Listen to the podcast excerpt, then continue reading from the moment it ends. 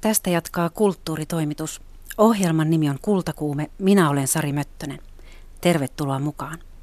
Ihanaa, että juuri sinä olet siellä.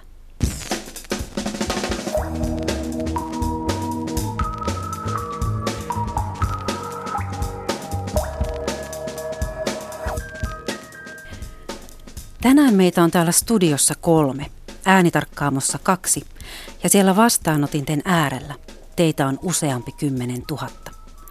On siis hyvä hetki puhua yksinäisyydestä. Studiossa vieraanani ovat kirjailija Laura Honkasalo ja radiodokumentaristi Katarina Blomqvist. Ja aina on myös hyvä hetki puhua kauneudesta. Tämän päivän lähetyksessä sitä todetaan löytyvän ainakin perhosista, lasipurkeista, ruukuista ja joistakin tuoleista. Eilen illalla Taideyliopiston avajaisissa julkaistiin kautta aikojen ensimmäinen nuori taiteilijalupaus apurahan saaja.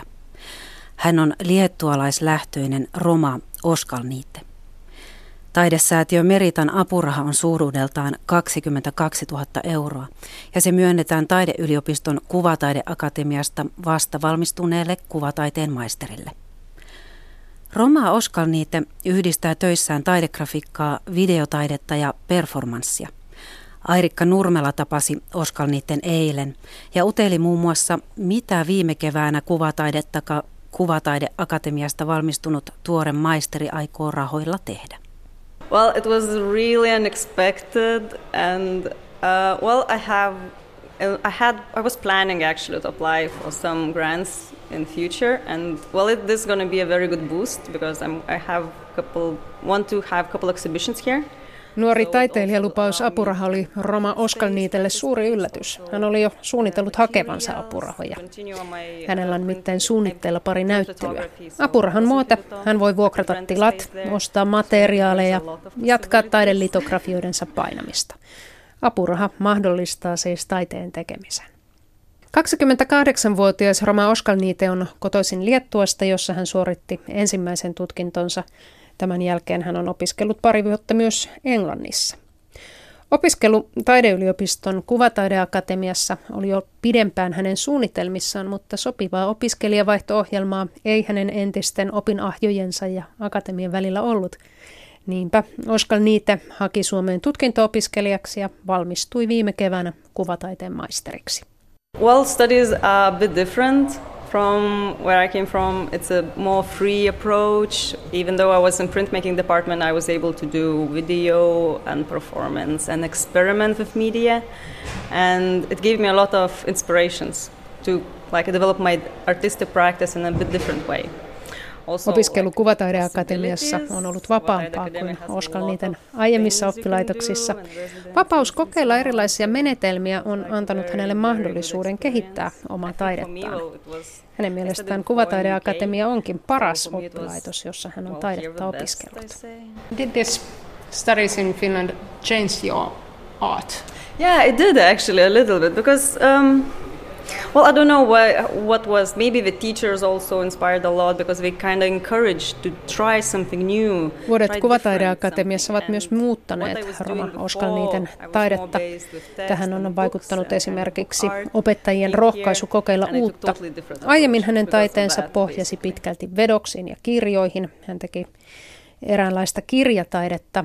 Nyt hän tekee videota, performanssia, printtiä, installaatioita. And you are also using your own body.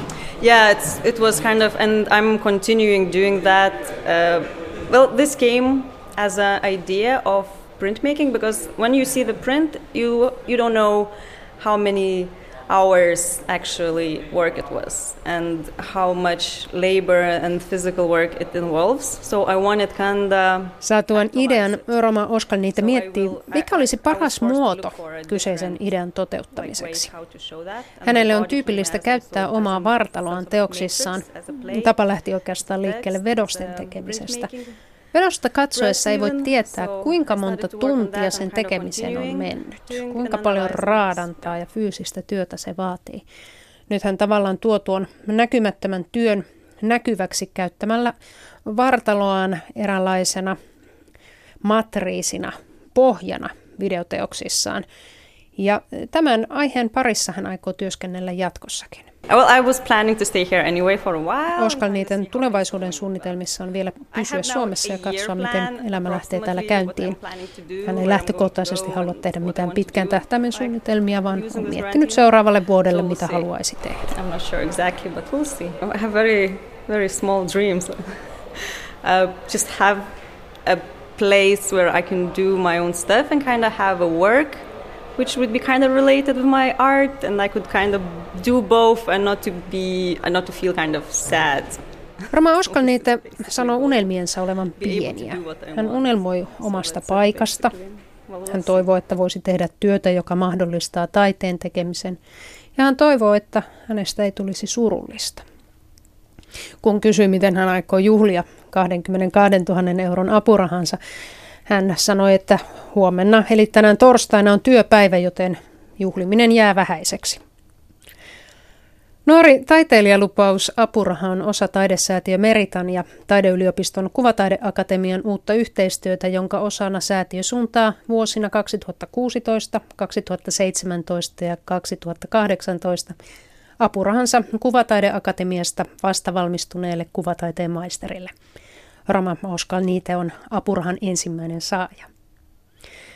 Valtion rahoituksen vähentyessä yliopistojen on kehitettävä erilaisia tapoja tehdä yhteistyötä uusien rahoittajatahojen kanssa, kertoo Taideyliopiston varainhankinta- ja yritysyhteistyön yhteyspäällikkö Nana Salin. Valtiohan on yliopistojen päärahoittaja ja näin on tulevaisuudessakin koulutuksen näkökulmasta, mutta yliopistot tarvitsevat myös yksityisen rahoituksen kehittämistä. Ja tätä varten meillä yliopistossa myös kehitetään varainhankintaa ja yritysyhteistyötä ja eri yhteistyömuotoja juuri tämän kaltaisten säätiöiden kuin Taidesäätiö Meritan kanssa. Ja parhaimmillaan eri yhteistyömuodot voi tuottaa esimerkiksi tällaista, kuten nyt Roman kanssa nähdään. Eli hän tulee saamaan merkittävän summan rahaa työskentelylleen ja sitten myös yliopisto ikään kuin kannustaa alumniaan eteenpäin taiteilijan uralla, joka on myös tärkeä tehtävä yliopistolle. Tällä hetkellä Roma Oskar Niiten taiteeseen voi tutustua muun muassa Nykytaiteen museo Kiasman 3. kerroksessa. Siellä aina tammikuun 2017 loppupuolelle saakka esillä olevassa Kiasman kokoelmanäyttelyssä on esillä Oskar Niiten videoteos Punishment vuodelta 2014. Kiasman kokoelmaintendentti Arja Miller kertoo, että teos hankittiin Kiasman kokoelmaan suoraan Kuvataideakatemian loppunäyttelystä. Se teki heti vaikutuksen kypsyydellään ja jotenkin valmiilla ja viimeistelyllä olemuksellaan. Koko Kiasman kokoelmanäyttelyn teema on kosketus, ja siinä esitellään 27 taiteilijan teoksia Kiasman kokoelmista. Mukana Oskar Niiten lisäksi muun muassa Brian Eno, Anna Retulainen, Niran Baibulat ja siis reilut 20 muuta. Olen käynyt tuon näyttelyn katsomassa, mutta en kyllä muista, olinko siellä yksin vai yhdessä jonkun ystävän kanssa. Se tarkoittanee, että joka tapauksessa, jos olinkin yksin, en ollut yksinäinen. Sen varmaan muistaisin. Tervetuloa Kultakuumeen studioon, dokumentaristi Katarina Blomqvist ja kirjailija Laura Honkasalo. Kiitos. Kiitos. Nyt puhutaan yksinäisyydestä. Luen, Laura, sinun kirjastasi, miten tämä alkaa. Kuvittelin tietäväni kaiken yksinäisyydestä, kun aloin lukea taustakirjallisuutta tätä kirjaa varten. Pian minulle selvisi, etten tiennytkään paljon mitään. Laura Honkasalo, mitä sinä luulit tietäväsi yksinäisyydestä, kun rupesit kirjoittamaan tätä kirjaa? No, luulin, että se olisi paljon yksinkertaisempi aihe. Sitten kun rupesi lukemaan taustakirjallisuutta ja tutkimuksia ja silleen, niin selvisi, että yksinäisyyttä on vaikka miten montaa eri lajia ja että se on ihan eri, että onko vaikka elämäntilanne yksinäinen esimerkiksi avioeron jälkeen vai onko se ollut yksin ihan koko elämän, että on vaikka aina päiväkodissa ja koulussa kiusattu eikä ole koskaan onnistunut luomaan yhtäkään ihmissuhdetta, niin siinä on kuitenkin sitten aika iso ero, että miten niissä tilanteissa pääsee ulos, että jos vertaa sitä elämäntapa yksinäistä ja sellaista kroonisesti yksinäistä. Katarina Blomqvist, sinun 10-osainen radiodokumenttisarjasi yksinäisyydestä alkaa tällä kanavalla 22. päivä syyskuuta. Ja myös sinä vietit aiheen parissa pitkään. Mikä sinulle on ollut se suurin oivallus yksinäisyydestä tämän prosessin aikana? Sain viettää prosessia yhdessä yksinäisyystutkijoiden kanssa. Ja kun lähdin näiden tutkijoiden tapaamisiin mukaan ja tutustuin siihen, että miten he tutkii yksinäisyyttä, niin mun ennakko-oletus oli se, että se on lähinnä psykologian alaan kuuluma kysymys. Että on kyse semmoisesta oman mielensolmuista ja lukoista ja vuorovaikutuksesta, mutta oli kyllä suuren suuri oivallus se, että se on hyvin paljon myös yhteiskunnallinen kysymys. Eli yhteisillä päätöksillä me voimme vaikuttaa siihen, että lisääntyykö yksinäisyys täällä Suomessa vai ei. Mitä sanotte, miksi yksinäisyys juuri nyt? Te molemmat olette tämän aiheen parissa ollut. Onko tässä ajassa jotain vai miksi tämä aihe nyt? No, yksinäisyys on tosiaan vilkkaan tutkimuksen kohteena tällä hetkellä Suomessa ja osaltaan siihen varmasti vaikuttaa se, että yksinäisyyden terveysvaikutukset on tullut toteen näytetyiksi. Että yksinäisyys heikentää terveyttä, alentaa koettua hyvinvointia, niin se on varmaan sitten saanut sen asian nousemaan entistä tärkeämmäksi.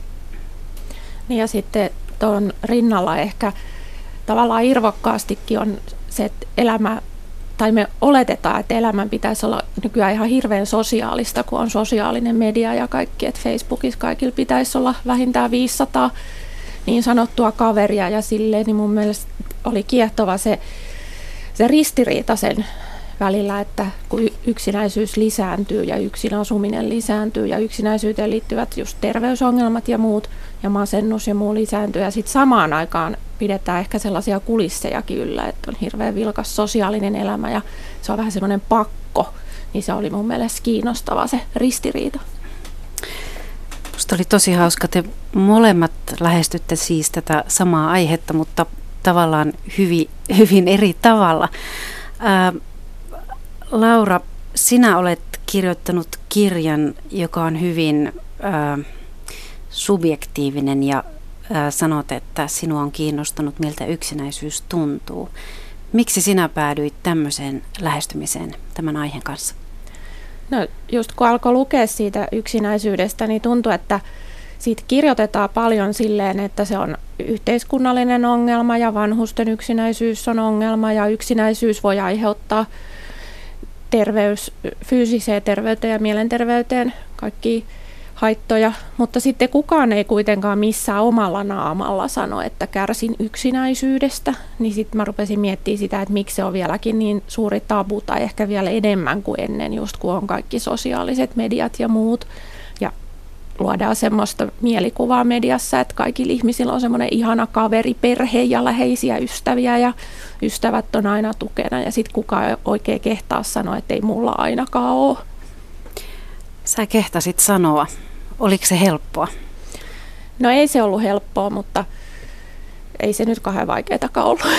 Et mä ajattelin just, että ehkä sitten siitä voisi tulla enemmän semmoinen just, että puhuttaisiin myös omakohtaisesti ja sille, että itse kun on lukenut vaikka, että jotkut ihan niin kuin kansainväliset starat saattaa sanoa, että ne on ollut tosi yksinäisiä sille, että voi olla, että 30 000 ihmistä kirkuu siellä stadionilla, mutta sen jälkeen ei ole ketään, kelle jutella, niin mun mielestä se on kauhean huojentavaa aina, kun joku ihminen silleen omakohtaisesti puhuu siitä asiasta. Oletko sä saanut minkälaista palautetta siitä, että sä olet julkisesti sanonut, että olen kokenut raastavaa yksinäisyyttä?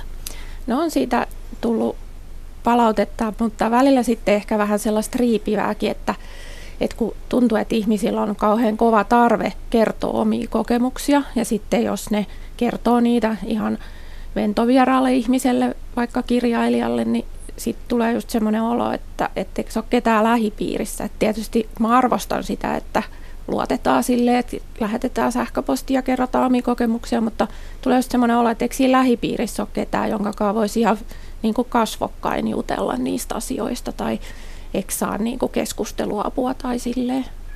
Ehkä se on yhä häpeä sanoa, että olen yksin. Niin. Katarina, sinä lähestyit tätä aihetta hyvin eri tavoin. Sinulla on sun dokkareissa äänessä tutkijoita. Kerro, miksi näin? Kun mulle tuli tämä suuri oivallus, että hei, tämä ei ole pelkkää psykologian alaan kuuluvaa asiaa, tämä yksinäisyys, vaan että sitä tutkitaan hyvin monen eri tieteenalan kannalta ja myös hyvin monenlaisin menetelmin.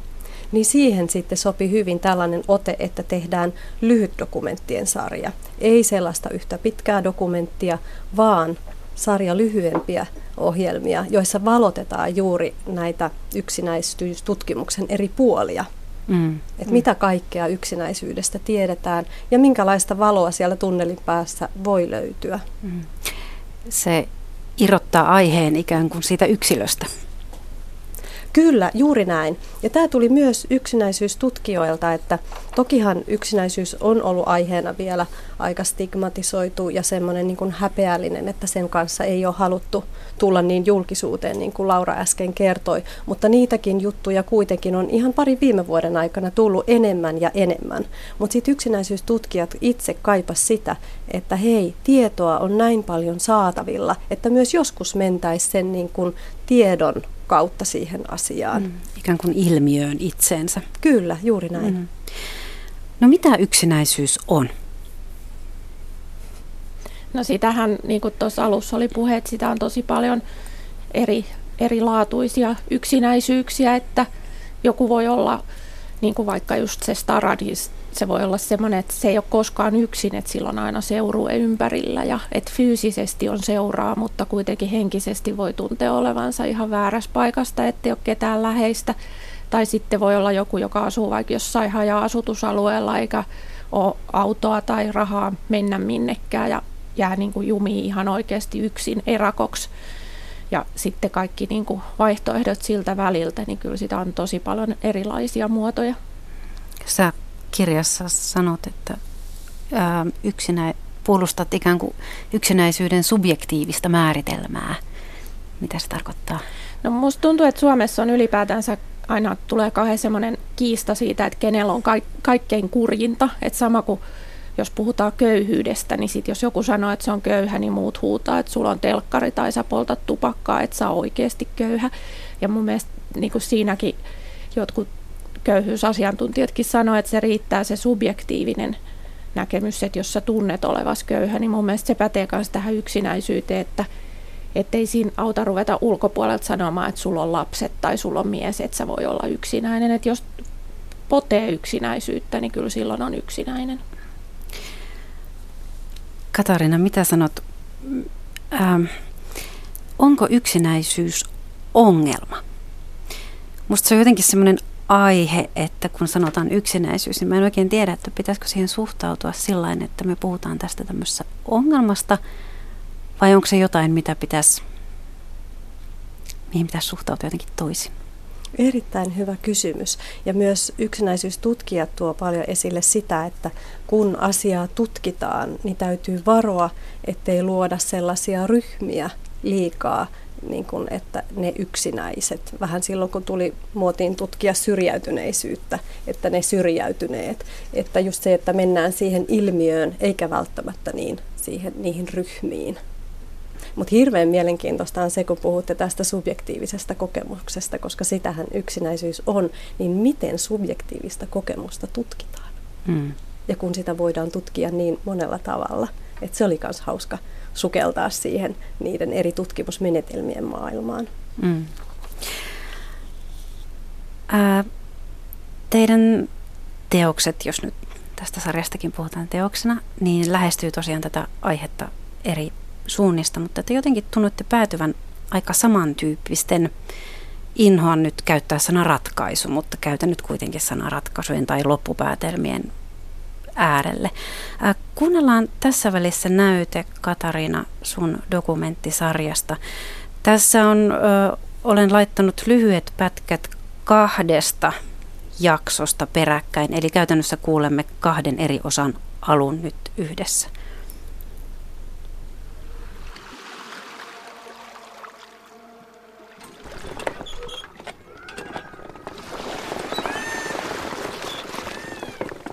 Kerran yksi tuttava oli käynyt Kreikassa, siellä on tämmöinen, onko se Patosvuori. Siellä on kuitenkin tämmöisiä munkkeja, jotka elää niin kuin vuoren rinteillä.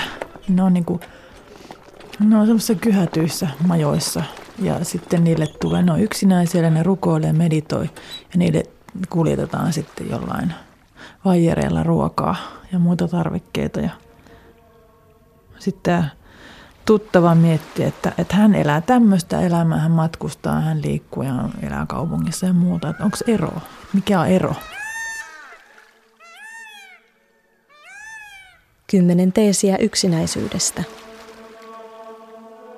Yksinäisyys on odotusten ja todellisuuden välistä ristiriitaa. Mä sitten kerran mun isäni on psykologi ja kysyin häneltä sitten, että miten ne niin kuin pystyy elämään siellä vuoren rinteillä. Niin isä sanoi, että jos ihminen elää omien periaatteettensa mukaista elämää, niin silloin on tavallaan niin kuin hyvä olla. Eli se elää niiden omien periaatteettensa mukaisesti, jolloin se suhde itseen on niin kuin kunnossa.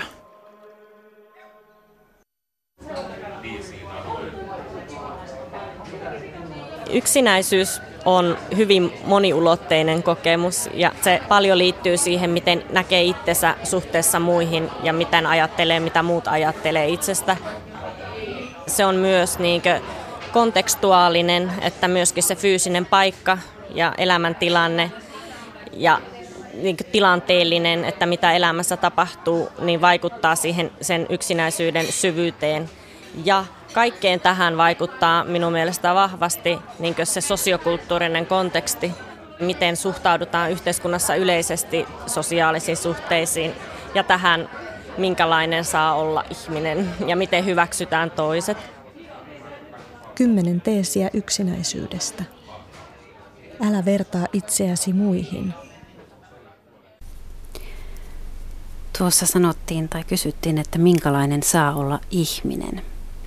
Miten tämä ajatus tai kysymys liittyy yksinäisyyteen? No mun mielestä just niin kuin tuossa kirjaskin oli siitä se siperialainen mummeli, mä en muista sen sukunimeä, se Agafia, joka asuu siellä, tai siis sehän on syntynyt erakko perheeseen, jos niin voi sanoa, ja jäänyt ainoana jäljelle ja asuu siellä jossain korvessa, niin kun se vaikuttaa, että se on ihan tosi tyytyväinen siihen, niin ei mun mielestä silloin se yksinäisyys tai yksinolo on mikä ongelma. Että jos se tykkää siellä sienestää ja hoitaa vuohia ja olla itseksensä, niin ei se silloin ole ongelma. Et sitten vasta jos siitä tulee semmoinen ongelma, että se häiritsee tavallista elämää, niin sitten pitäisi puuttua. Tässä jälkimmäisessä ohjelmassa kuultiin tosiaan Anna-Reitta Rönkää Oulun yliopistosta ja hän on tutkinut nuoria aikuisia.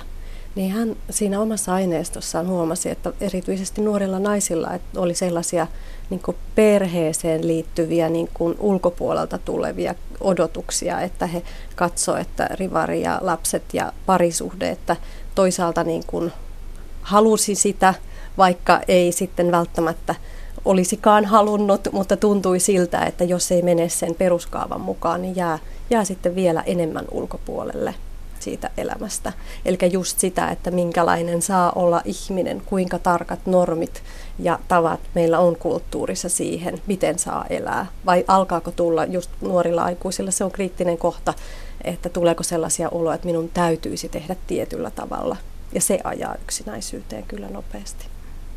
Ja tuntuu just varsinkin tuossa perheasiassa, että yhteiskunnan arvot on muuttunut tosi konservatiivisiksi, että tuntuu, että just nuorilla naisilla on kauheat paineet siihen, että pitää olla ne 1,7 lasta ja rivitaloasunto. Ja sitten toisaalta tuntuu, että ehkä se miesten niin kuin siihen perheettömyyteen liittyvä yksinäisyys jää ehkä vähän katveeseen, koska sitten se voi miehillekin olla tosi tuskallista, jos ei ole sitä perhettä. Mutta sitten vielä ajatellaan, että mies on semmoinen villi ja vapaa kämelä mies. Mulle tämä oli jotenkin uusi ja hieno ajatus tämä, että tosiaan nämä ikään kuin roolit, mitä meidän oletetaan täyttävän ja kukapa meistä nyt niitä täyttäisi, niin siitä seuraa tavallaan tämmöinen ulkopuolisuuden olo, johon yksinäisyys sitten liittyy. Miten sun kirja, Laura, loppuu tavallaan, jos mä sanon, että onnellisesti? Kerro, mihin se päättyy.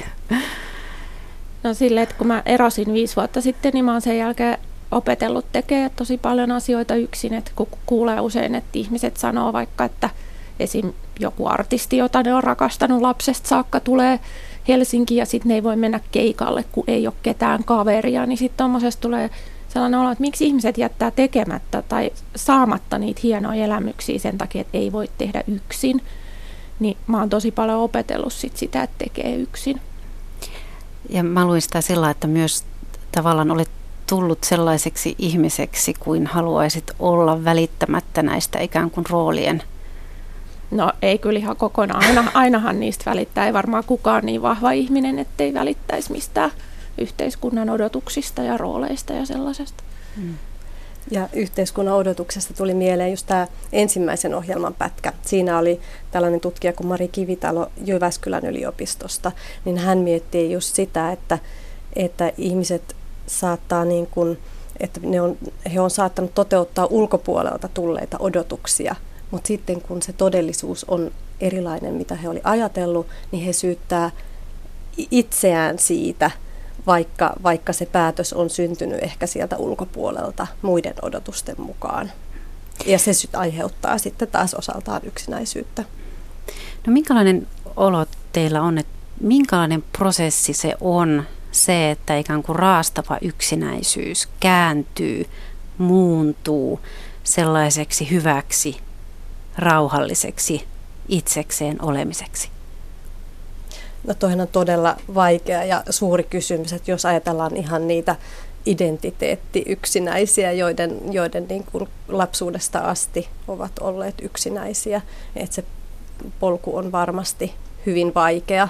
Ja esimerkiksi tässä viimeisessä ohjelmassa, jossa puhutaan siitä, että myötätunto on yksinäisyyden vastakohta, siinä on myötätuntotutkija äänessä, niin se polku tällaisilla ihmisillä on voi olla hyvin pitkä, mutta että silloin kun ei olla niin pitkällä, niin me jokainen voidaan vähentää pienillä teoilla yksinäisyyttä omaamme ja muiden koko ajan.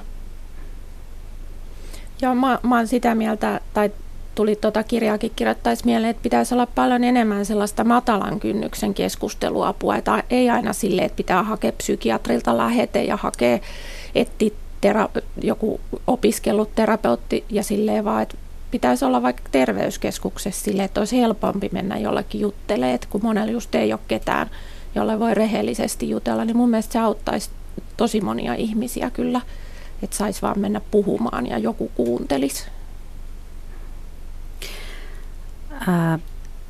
Sulla on Katarina tosissaan näissä dokumenteissa, tässä on 10 teesiä yksinäisyydestä ja yksi niistä on tämmöinen, että tule siksi, mikä olet.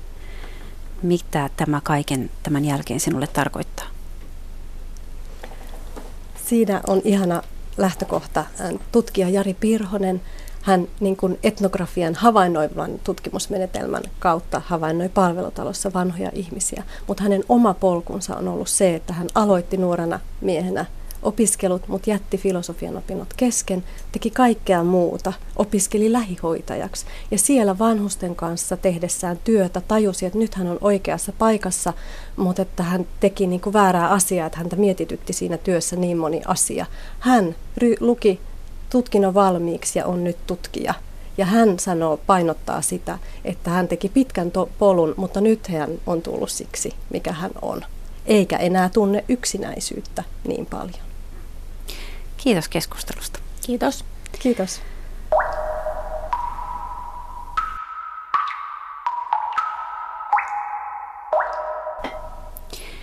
Millainen on oikea Perhonen? Miksi ilmapallon myyjällä ei voi olla leveälahkeisia housuja? Tämän päivän Kultakuumen kolumnisti Otso Kantokorpi on myös päätynyt pohtimaan sitä, millaisia ennakkokäsityksiä meillä asioista on. Miltä asioiden muka tulee mielestämme jostain syystä näyttää? Olen viettänyt aikaani muutaman viikon pöpelikössä, pikkuruisessa 5 talon kylässä ja yrittänyt kirjoittaa kirjaa. Palaan piakkoin jatkamaan. Ennen paluuta on kuitenkin käytävä kirjastossa hankkimassa muutama hyönteis- ja perhoskirja, jotta saan elämääni vähän enemmän jäsennettyä. Olen nimittäin kirjoittamisen sijaan tuhlannut aikaani miettien perhosia ja sitä, miten vähän tällainen umpiurbaani ihminen luonnon ympäristöään tuntee. Kun menen aamukahville ulos, on ovessani joka aamu kuin liimautuneena jokunen yöperhonen. Tunnistan päivällä nurmikollani liioittelevista perhosista suurimman osan. Amiraaliperhoset ovat joukolla kiinnostuneita oven eteen varisseista omenoista, ja silloin tällöin pihaa kaunistaa yksinäinen suruvaippa, joka on mielestäni yksi kauneimmista. Ovessa tuntikausia jököttävät pienemmät ja vaatimattomammat perhoset ovat paljon vaikeampia. En ollut aiemmin kiinnittänyt niihin juurikaan huomiota, mutta kerran vahingossa ryhdyin tutkailemaan yhtä samassa paikassa viihtyvää perhosta, jota oven kolisuttelu ei tuntunut häiritsevän lainkaan. Se viihtyi paikallaan varhaisesta aamusta aina puoleen päivään saakka. Sain siis tarkastella sitä kaikessa rauhassa ja otin siitä useamman valokuvankin. Erään Facebook-kaverini avulla sain sen tunnistettuakin. Se oli harmosuola heinämittari. Nyt käyn oveni tarkkaan läpi joka aamu. Lajit vaihtuvat aika usein. Harmosuola heinämittarin lisäksi lempilajieni joukkoon on liittynyt tammilovimittari. Sen verran olen googletellut, että tiedän sen lepäävän päivät teeskennellen olevansa kuollut lehti. Yhtenä aamuna ulkohuussissa sellainen lennähti paidan hihaani eikä lähtenyt millään pois. Tuntuu aika hauskalta, että siinä se nyt esittää hihassani kuollutta lehteä. Olen aika addiktiivinen ihmistyyppi, ja kun sattumalta innostun jostain, saatan alkaa harrastaa aihetta liiankin ahkerasti, toisinaan pakkomielteen omaisesti. Vaikka aionkin hankkia nyt jonkin verran tietoa yöperhosten maailmasta, olen päättänyt pitää itseni kurissa ja opiskella seuraavan muutaman viikon aikana vain pari uutta lajia. Jos alkaisin vanhenevana miehenä harrastaa perhosia, olisi urakka liian iso. Pelkästään mittareita tunnetaan 26 000 lajia. Yksikin tunnistettu perhonen antaa yllättävän paljon iloa. Kun olin saanut harmosuola heinämittarin tunnistettua, oli hauska havaita muutaman välipäivän jälkeen uuden yksilön lepo-ovessani. Mennessäni aamukahville ajattelin mielessäni, kas, harmosuola heinämittari on palannut. Tunsin tunnistamisen iloa ja vähän ylpeyttäkin siitä. Ei minun ystävistäni varmaan kukaan tunnistaisi harmosuola heinämittaria. Aloin myös pohtia perhosten estetiikkaa. Miksi näyttävän näköiset ja runsaskoristeiset päiväperhoset tuntuvat kauniimmilta kuin väritykseltään vaatimattomat ja paikallaan jököttävät yöperhoset? Luulen, että kyseessä on vähän samanlainen ilmiö kuin taiteen kanssa. Kun tietää enemmän ja on katsonut enemmän ja oppinut myös tarkentamaan katsettaan, alkaa löytää nyansseja aivan uudella tavalla. Useimmat päiväperhoset ovat kuvioiltaan sellaisia, että niiden kaksijakoinen symmetrisyys on varsin selkeä. Harmosuola heinämittarissa sen kaksi viivaa, toinen paksumpi ja toinen paljon hennompi, kulkevat yhtenäisesti siiven kärjestä toiseen, koska sen ruumis on siipien alapuolella näkymättömissä. Maalikko kun olen, uskallan sanoa sen muodon muistuttavan riippuliidintä. Ensin se ei tuntunut oikein kauniilta. Luulen tämän johtuvan siitä, ettei se vastaa sitä kliseistä perhostyyppiä, jota esimerkiksi lapsuuteni kansakoulun piirustustunneilla yritettiin opettajan johdolla hahmottaa. Sitä on siis aika varhain jo oppinut sen, miltä oikean perhosen pitää konventionaalisessa mielessä näyttää. Olisi ollut varmaankin aika radikaalia piirrellä Porvoon vahaliiduilla ruskeanharmaita yöperhosia siivet supussa. Tätä kahvilla pohdittuani ajauduin myöhemmin toisen mukin aikana miettimään sitä vastuuta, joka kuvismaikoilla todellisuudessa on sen suhteen, miten lapsi oppii maailmaa hahmottamaan ja sitä kuvaamaan ja lopulta epäilemättä arvottamaankin. Oppii sen, miltä asioiden ikään kuin tulee näyttää. Olen itse asiassa vieläkin vihainen kansakoulun luokanopettajalleni. Hän moitti minua siitä, että piirsin ilmapallon myyjälle tuolloin muotiin tulleet leveälahkeiset farkut. Ei ilmapallon myyjällä voi olla tuollaisia housuja, hän totesi tylysti, turhaa erikoisuuden tavoittelua. Toinen esteettinen ulottuvuus ja innostus tulee sanoista. 60-vuotiaanakin voi oppia aivan uuden sanojen maailman. Osa siitä on silkkaa runoa.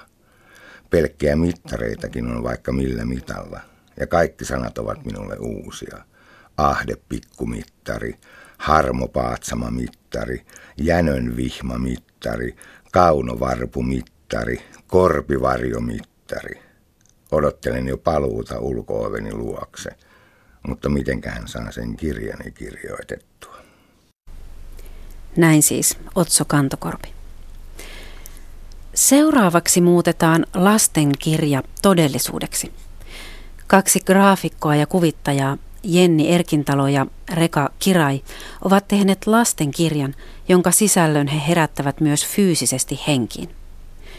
He ovat käytännössä rakentaneet kirjan tilat 404 todellisuudeksi Helsingin messukeskukseen. Kultakuume kävi tapaamassa graafikkoja, kun he rakensivat tuota leikkipaikkaa. Toimittaja Jakke Holvas kysyi myös lapsilta itseltään, millaiset tilat ovat kivoja. 11-vuotias Liisa toivoi, että todelliseksi muutettaisiin Harry Potterin velhokoulun 7. kerroksen salainen huone, jonka nimi on tarvehuone. No ainakin se tarvehuone, joka oli niinku huone käytävällä ja sitten se muuttui aina sellaiseksi, mitä se just tarvitset. Jos oli vaikka vessahätä, niin sitten se muuttui vessaksi. Tai jos piti tehdä läksyjä, niin se muuttui johonkin huoneeksi, missä pystyy tekemään läksyjä. Tai jos väsytti, niin siellä sinne ilmestyi sänky ja semmoinen. Myyttihovista ja se sen vaarin ja mummin talossa oleva vintti. Siellä on kaikenlaisia tavaroita, kirjoja ja kaikkea sellaista kivaa. Ja sitten siellä on myös kana, mutta se kana on oikeasti niiden mummi, mutta sitten se tajutaan takaisin ihmiseksi. Ja sitten se puutarha, koska siellä on semmoinen talli, missä on jättiläislehmä, joka on norsun kokoinen. Sitten jos juo sen maitoon, niin sitten näkee ne keijut, jotka on siellä puutarhassa, jota on ihan hirveästi. Ja sitten siellä on uima-allas, niin sen puutarhan ja vintin mä haluaisin, että olisi totta, koska ne on tosi kivoja. No, minkälaiset esineet on kauniita sun mielestä?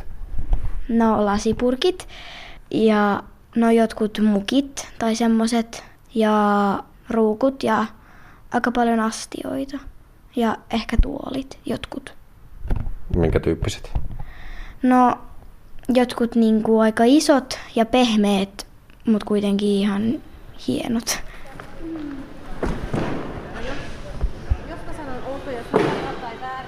Jenni Erkintalo ja Réka Király siis.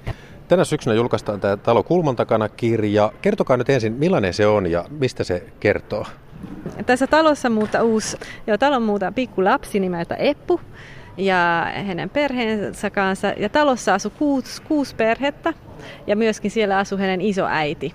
Että ne tulee vaan asumaan isoäidin lähellä tai vierekkäin. Mutta hän ei tunte vielä ketään siellä talossa ja hän menee seikailuun siihen talon asukkaiden. Hänellä on ehkä epäluuloja ja pelkoja ja sellaisia, että mitä se sitten pitääkään se muutto sisällään ja millainen talo se sitten onkaan. Et itse asiassa tämä meidän kirjan teema on osittain myös se, että oltiin meidän talossa, samassa talossa asuttiin, niin nyt tämän yhteiskunnallisen keskustelun kautta, kun tavallaan tulee erilaisia ihmisiä Suomeen asumaan ja muuta, että miten me pystytään tavallaan yhdessä asumaan täällä ja silti olemaan toisistamme kiinnostuneita ja sulassa sovussa. Ja pakko nyt sanoa, kun tässä selailee tätä, että voisi sanoa, että ehkä 1/5 sivusta on tekstiä ja sitten on teidän kuvitusta. Vähän tällaisia pehmeitä murrettuja värejä. Siinä on vaaleanpunaisia paketteja pinottuna. Ja edellisellä aukeamalla oli se talo, niin se oli punainen ja tämmöisiä holvikaaremallisia ikkunoita. Niin on tässä myös keltainen talo. No nyt sitten se mullistus ja haaste on se, että tämä kirjan tiloja te luotte tänne messuille. Miten se tapahtuu? Just meillä olikin tämä mielenkiintoinen haaste tuli siinä vaiheessa, kun Helsinki Design Weekin Reetta Turtiainen, jonka kanssa me tehtiin viime vuonna jo yhteistyötä tuolla Suvilahden kattilahallissa, otti meidän yhteyttä ja sitten me ajateltiin, että kerrottiin tästä kirjasta ja vähän mietittiin, että että voisiko tämä niinku oikeasti käydä tällaisen niin kuin muotoilufestivaalin lasten tapahtuman puitteiksi, ja siitä sitten heräsi semmoinen, että me tavallaan niitä tiloja herätetään henkiin, ton kirjan tiloja tai niitä eri asukkaiden koteja. Mutta jos ajatellaan tätä fyysistä rakennelmaa, tuossa kirjassahan oli useampi kerroksinen rakennus. No nyt ei nouse semmoista, että just me ajateltiin, että se on hyvin lapsille saavutettavissa, niin kaikki tapahtuu sitten niinku tässä maan kamaralla. Että jokainen kerros on tavallaan oma tämmöinen erivärinen installaationsa. Että mitä me kirjassa tehtiin, että jokaisella perheellä on oma tunnusvärinsä, jokaisessa ovessa on tunnusväri, niin täällä sama toistuu sitten. Että niinku, kun on pinkki ovi, niin täällä on tämmöinen pinkki pömpeli. Kaikkeen saa koskea ja kaikkeen saa tehdä. Ja... Miten suuri muuten tämä alue on, Jenni Erkintalo? Siis... 400 neliöä. Oho. Noin, suurin piirtein. Täällä on tommosia luukkuja, mitä pystyy aukaisemaan. Täällä on non-stop-työpaja, missä esimerkiksi pystyy suunnittelemaan oman huoneensa. Okei. Ja... saa siitä kotiin sit arkkitehtipiirustuksen 50x70 kokoisen julisteen ja sitten tänne tulee tällaisia liikunnallisia bobles-donitseja, millä pystyy vähän temppuilla ja tasapainoilla ja hyppiä ja pomppia. Ja... Millaisista tiloista lapset tykkää? No mä ajattelisin, että lapset tykkää aika semmoisista pienistä tiloista myöskin. Joo. Johon pystyy sukeltamaan tai majan tekemään majan tai jotenkin olla sillai, että hirveän usein ainakin meillä hingutaan telttaa pystyyn tai jotain muuta semmoista. Kysytään taas tätä asiaa lapselta. 8-vuotias Olli-poika muistaa kapteeni Kalsari-kirjoista puumajan, jossa päähenkilöt, koululaispojat Erno ja Huuko, viettävät aikaa. Olisi kiva, jos olisi semmoinen oma puumaja. Mitä niiden majassa on?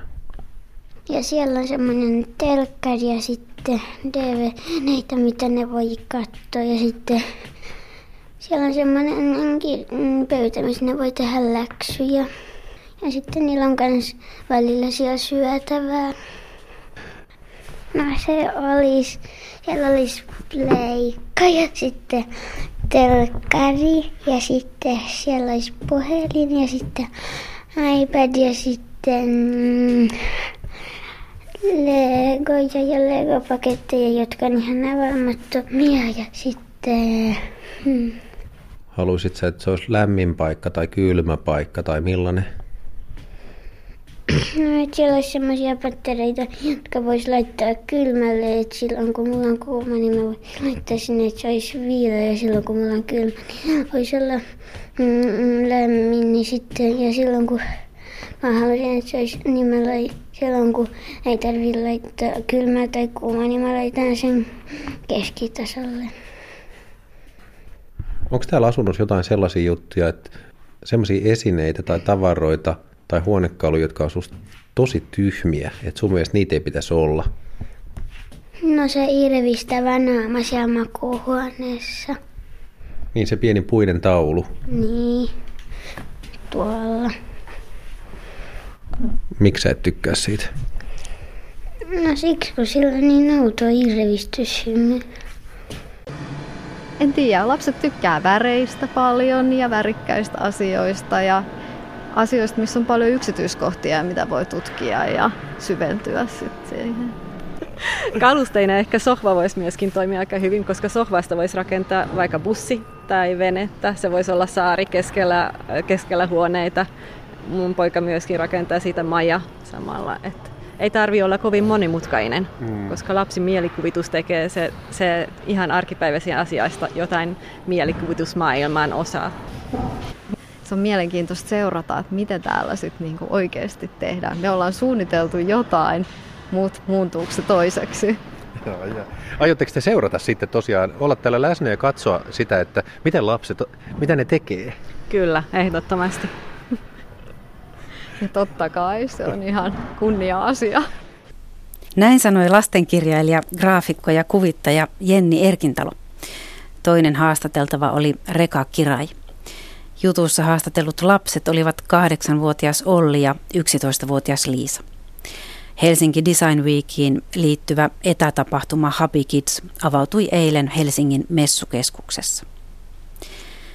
Tänä viikonloppuna Helsingissä aikuisetkin pääsevät kokemaan jotain vastaavaa, kun Open House Helsinki-tapahtuma vie taas paikkoihin, joihin ei tavallisesti pääse. Open House Helsinki on kaupunkitapahtuma, jossa kerran vuodessa avataan ovet sellaisiin paikkoihin, jotka ovat normaalisti suljettuja. Tänä vuonna on mahdollista päästä ihmettelemään muun muassa Jätkäsaaren bunkkeria, Iso-Britannian suurlähetystön residenssiä ja Yleisradion linkkitornia. Tämän päivän Kultakuume alkaa olla lopullaan. Tänään studiossa puhuttiin yksinäisyydestä ja itseksi tulemisen taidosta. Vieraina olivat kirjailija Laura Honkasalo ja radiodokumentaristi Katarina Blomqvist. Huomenna Kultakuume juhlii 90-vuotista Yleisradiota. Ja studiossa puhutaan kulttuuriohjelmista kautta vuosikymmenten. Yleisradion kulttuuriohjelmissa tapahtui murros 60-luvulla. Populaarikulttuurista tuli osa viihdeohjelmien sisältöä rinnakkaisohjelmassa. Ohjelmat ja toimittajat miellettiin lähes järjestään vasemmistolaisiksi, mutta yleisohjelman korkeakulttuuriohjelmat säästyivät näiltä syytöksiltä. Kultakuumeen vieraina ovat radiouransa 60-luvulla aloittaneet toimittaja Päivi Istala ja ohjelmapäällikkö Pentti Kemppainen. Haastatteluissa myös taiteen moniottelija M.A. Numminen, toimittaja Hannu Taanila, ohjelmapäällikkö Marika Keskemeti sekä äänitarkkailija Pirkko Ahtola-Ahtovirta. Lähetyksen juontaa Kai Ristola. Nyt kuulemiin.